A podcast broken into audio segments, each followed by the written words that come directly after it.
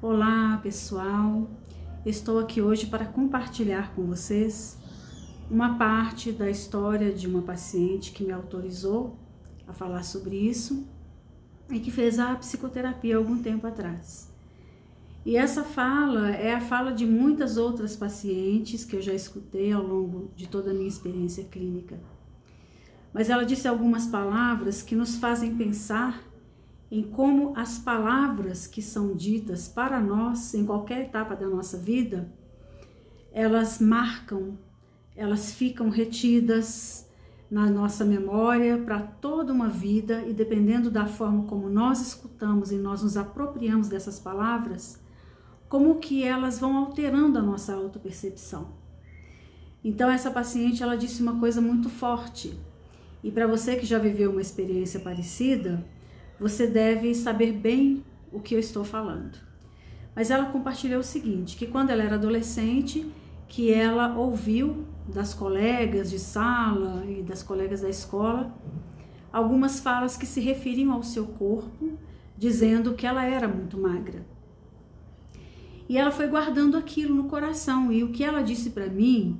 é que essas palavras que foram ditas há tantos anos na adolescência, e ela já estava com mais de 30 anos, quando ela veio fazer a psicoterapia, ficaram gravadas na sua mente e que depois dessas palavras que ela olhou para o seu corpo de uma forma completamente diferente da maneira como ela olhava antes e que a sua autopercepção corporal mudou. Então ela disse que ela parou de sair de casa, ela parou de usar algumas roupas e começou a esconder o seu corpo, mas não só o seu corpo, a sua pessoa também. Então passou a ser uma pessoa que tinha vergonha de si mesma e uma autopercepção totalmente destrutiva que alterou muito a sua, é, o seu amor próprio, a sua autoimagem, a sua autoestima e ocasionando uma série de outras inseguranças na sua vida. E então ela me disse: esse bullying que eu sofri, é, a partir daquele momento eu nunca mais esqueci, eu mudei e nunca mais fui a mesma. Mas o que nós estamos desco descobrindo né, na psicoterapia é que antes mesmo dessas falas, desses bullying que ela sofreu, é, ela já percebeu uma coisa que a gente vê acontecendo muito na psicoterapia, é, em um momento determinado da sua vida intrauterina, que ela já se auto-rejeitou e ela já não se aceitou diante de um sofrimento que ela viveu na fase de útero materno, do qual ela entendeu que ela não poderia existir, que ela não poderia ser quem ela era, que ela não poderia se mostrar, se desenvolver e aparecer Ali mesmo ela já concluiu que era impossível que a sua pessoa fosse amada por alguém a partir da experiência de rompimento de confiança e de desamor que ela acreditou estar vivendo naquele momento. E já foi com essa insegurança afetiva, com essa ferida lá no profundo de sua alma, que ela foi um dia para a escola, que ela foi criança, que ela foi estabelecendo as suas relações então, para ela, como ela foi percebendo, é, aquele momento no qual é, é, falaram do corpo dela, da aparência dela, foi como que a gota d'água que transbordou um copo que já estava prestes a ser transbordado mesmo. E ali ela confirmou, como se ela desse um carimbo e dissesse: é isso mesmo que eu já pensava. E o que ela pensava de, de si desde essa fase intrauterina ganhou mais força ainda, reforçou e só confirmou a experiência que ela já havia tido então. Então nós tivemos que trabalhar todas essas questões e eu trago então duas reflexões. Primeiro que realmente o bullying é uma violência psicológica, ele é muito sério e nós temos que educar as pessoas para pensar como que elas vão ficar presentes na memória daquelas pessoas que elas feriram com as suas palavras porque não conseguem lidar com a diferença, não conseguem amar o outro na sua diferença e na sua singularidade. Mas pensar também que essas palavras que são ditas na infância, na adolescência até na vida adulta, que elas podem ser suscitadoras de antigas feridas que já começam muito antes, ainda na etapa de útero materno, mostrando como o ser humano ele é frágil nas suas relações nessa fase intrauterina, que é um momento extremamente importante onde ele vai começar a estruturar o seu modo de ser, sua personalidade e sua identidade. Então, cada vez mais a gente vai aprendendo como que o ser humano é, é terreno sagrado e como que essas feridas podem ser evitadas se nós, quando nos percebemos diante do outro, nós começamos a pensar no efeito que as nossas palavras podem ter na vida dessas pessoas. E eu diria assim, uma outra coisa que eu diria que é, para nós pensarmos é, naquelas feridas que foram é, provocadas em nós pela forma como nós recebemos aquilo que os outros nos disseram ou fizeram conosco. É lógico que as pessoas nos influenciam. Né? Os acontecimentos estão aí e nós passaremos por eles mas a força que eles têm sobre nós depende da forma realmente como nós nos posicionamos diante daquilo que nós recebemos, das palavras que recebemos, das atitudes que nós recebemos dos outros. E é por isso que nós precisamos fortalecer a nossa autoimagem, a nossa autoaceitação, o nosso psiquismo, a nossa afetividade, nos trabalhar. Porque existem pessoas que acham que o autoconhecimento ou um trabalho psicoterapêutico é só para pessoas que já reconhecem que têm dificuldades e feridas, e na verdade é para todos nós. Se todos pudessem, deveriam sim fazer um processo psicoterapêutico, um processo de autoconhecimento, para que eles possam lidar com as situações adversas e com essas situações de outros que dizem palavras que machucam de uma forma mais assertiva,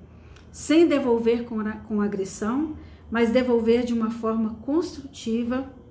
na qual a relação consigo mesmo e com o outro já pode ser diferente a partir mesmo daquele momento em que as palavras que ferem nos são dirigidas. Então, assim, é, a mensagem que eu quero deixar é que nós possamos pensar, que você possa pensar em todas as situações que você viveu, na situação atual que você está vivendo, naquilo que você está enfrentando, naquilo que veio do outro e que foi lá no fundo da sua alma que formou uma ferida e a partir disso você fica preso nessa situação, você não se desliga dela e você não consegue é, se relacionar com essa pessoa internamente de uma forma saudável, porque houve uma mágoa, houve uma ruptura, mas também não consegue se relacionar com você mesmo de uma maneira saudável, porque a sua autopercepção ela foi alterada diante dessa ferida. Então, não podemos impedir que muitas vezes os outros nos ferem. Até as pessoas que mais nos querem bem, por uma limitação delas, podem nos ferir. Mas nós podemos receber essas palavras de uma maneira diferente. Nós podemos receber essas palavras de uma maneira que não altere a nossa autopercepção. E como a gente pode fazer isso? Uma dica muito interessante, é, eu estava lendo aí, hoje ainda lá no Instagram da Maria Clara Yost, ela contando a história da gatinha que apareceu, que veio da rua, e da relação dela com o cachorrinho da casa, né? E da relação com os membros da casa. E uma das coisas que eu escrevi lá a partir de um comentário muito interessante que ela fez é que realmente aquelas pessoas que já se encontram feridas, né, elas vão ficando arredias. E muitas vezes uma medida protetiva que elas têm é agredir o outro para não deixar o outro se aproximar muito, com medo de serem feridos. Novamente. Então, se eu me lembro também de uma mensagem que a doutora Renate sempre falava, né? Minha mestra, minha amiga, amiga íntima, amiga de caminhada, minha madrinha também. Ela dizia o seguinte: que nós, aquele que, que é, quem não está bem, né, não fere ninguém. Por que, que ela disse isso? Porque se a gente pensar que as pessoas que nos ferem, nos ferem porque elas não estão bem com elas mesmas, e elas nos ferem porque elas estão ferindo a si mesmas, estão tentando nos afastar delas de alguma maneira, ou de se autoafirmar no seu valor de uma forma mais destrutiva também, se nós pensarmos a partir daí, aí nós vamos separar aquilo que é do outro daquilo que somos nós conseguiremos permanecer mais equilibrados, mais harmoniosos, para devolver àqueles que nos ferem é, atitudes, sentimentos e palavras mais construtivas, para que não vire uma bola de neve na qual eu sou agredida e eu agrido de volta. Porque as feridas tendem a aumentar. Então eu gostaria que vocês fizessem os seus comentários sobre isso, sobre essa situação. E quero que alguém que estiver aí me ouvindo e que precisar conversar comigo pessoalmente, eu não estou falando de uma psicoterapia, eu estarei disposta a olhar aqui nas mensagens que eu vou recebendo, a verificar aquela pessoa que eu acho que mais precisa de ajuda e estarei disposta a marcar um encontro, a conversar com ela, com essa pessoa, como uma doação para, através de alguma orientação, poder auxiliá-la. Claro, não é uma psicoterapia,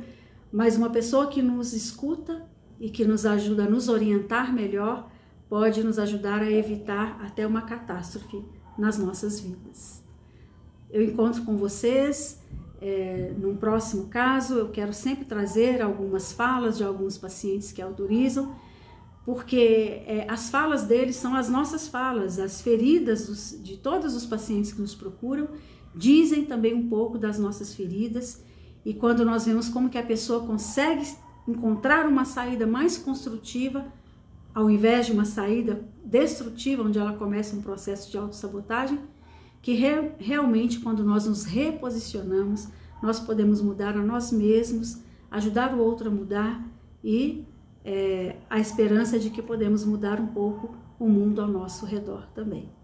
Até o nosso próximo encontro, eu aguardo vocês, um abraço.